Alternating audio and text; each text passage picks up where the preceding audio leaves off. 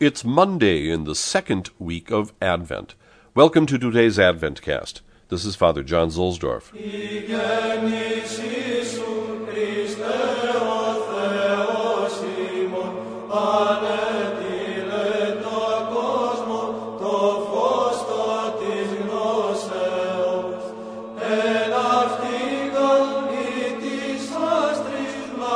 From Meditations for Each Day by Antonio Cardinal Bacci.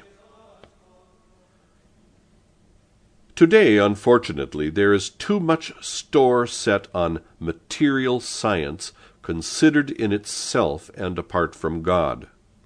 Many people do not regard earthly things as steps which enable them to climb towards God, but as objects desirable in themselves, which possess the power to satisfy them both intellectually and sensibly. In fact, they fail to appease their vanity for very long, and, if they become attached to them, lead them towards spiritual ruin. A century ago, the French writer de Maistre prophesied incalculable evil if men did not return to the ancient values and subordinate knowledge to goodness once more. Because of science, he said, men would become more barbarous than the barbarians. His words have come true in the past few decades. Unbridled science has brought us two world wars and the atom bomb, which is now threatening to perpetuate the final destruction of the human race. Let us seek to avert catastrophe, in our own individual lives at least. Knowledge is desirable, but only after goodness and humility. Let us remember the words of St. Paul in his letter to the Corinthians All things are yours, and you are Christ's, and Christ is God's.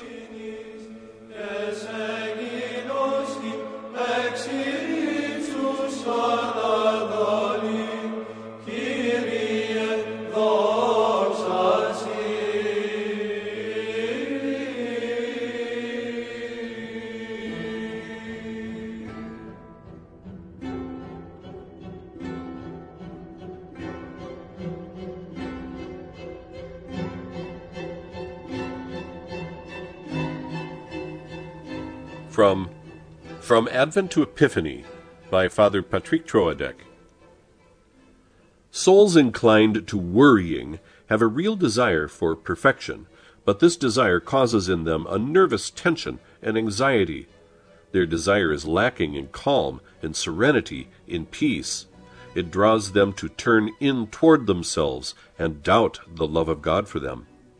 They have to develop confidence in God in order to dominate their apprehension and move forward at the pace of providence.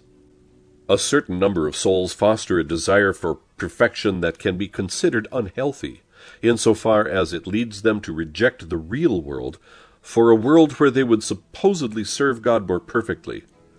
Faced with the monotony of their daily duty, they start dreaming of another state of life than that which they have definitively embraced such as the state of marriage. May they remember that God wants to see them sanctifying themselves in the state in which they are, and wants them to stop running after illusions. Still other souls have a good desire, but it never comes to anything concrete. It remains ineffective because it is only wishful thinking. These souls will and do not will. They only will halfway because the absolute frightens them. They have a real desire to advance, but they would prefer that their progress happen at no cost to themselves. May they listen to the exhortation of the prophet Isaiah If you seek, seek. For a desire to be heard, it has to be persevering, and has to translate into concrete actions in our daily life. Let us today open our heart in such a way as to foster in ourselves a serene, realistic, and efficacious desire for perfection. Lord Jesus, help me to orient my will toward the good and to seek without fail the perfection of my state by humble and constant submission to thy will, starting with little things.